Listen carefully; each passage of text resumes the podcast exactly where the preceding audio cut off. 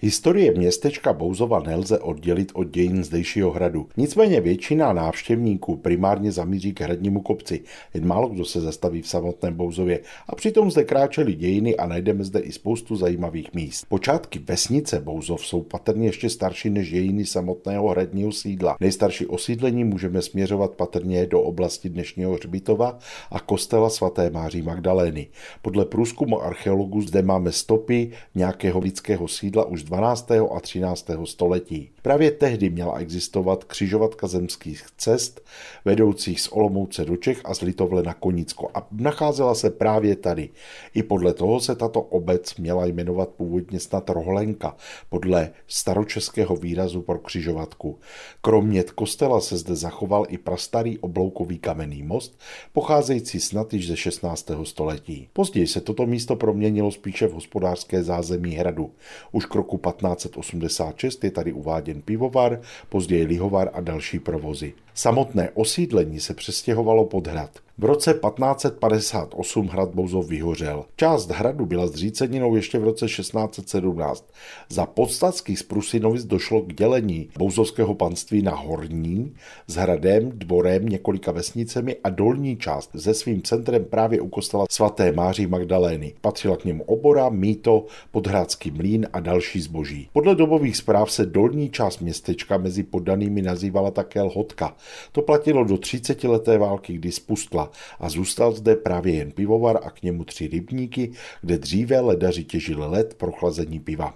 O to více se začalo rozvíjet podhradí. Ani po 30 leté válce zde ale nebyl klid. Po vpádu Prusu v roce 1742 už zdejší obyvatelé žili podle dochované pečeti s rybou městečku Bousov. Městečko však nebylo nějak bohaté. Mnozí obyvatelé byli ještě navíc vázáni robotou k vrchnosti. Také mnohé služby byly k dispozici jen v dolní části aglomerace. Tak třeba kostel Máří Magdaleny byl ještě v 17. století farním chrámem a existovala tady i farní škola škola. Nakonec však skončil jako pouhý hřbitovní kostel. V 15. století totiž staví pánové z Kunštátu pod hradem kapli svatého Godharda. Možná ještě starší, protože se mluvilo, že jsou tam pohřbeni i zakladatelé hradu. I díky podpoře řádu německých rytířů bylo na počátku 18. století rozhodnuto o přestavbě kaple v nový farní kostel.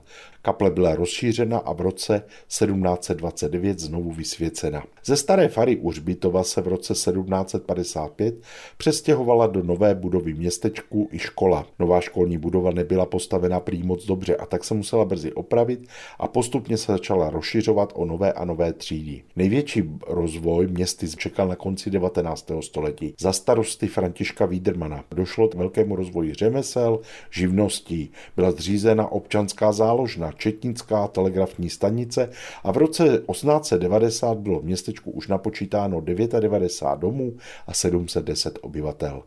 Ještě před první světovou válkou byl do obce zaveden vodovod, upraven park na náměstí, kde zmizel někdejší rybníček Kačák z vodní drůbeží. A právě náměstíčko se stalo významnou součástí prohlídkové trasy městečka, která navazovala kostelem na hradní park a samotný hrad. Z památek se kromě kostela dochovalo v městě několik křížů a soch, také pranýř na náměstí a některé historické budovy. Procházka po Bouzově je dnes docela zajímavou variantou, jak pokračovat ve výletu například po prohlídce pohádkového hradu stejného jména. Pohlednici z kraje mezi Pradědem a Hanou, tentokrát z Bouzova vám po vlnách Českého rozhlasu Olomouc poslal Mirek Kobza.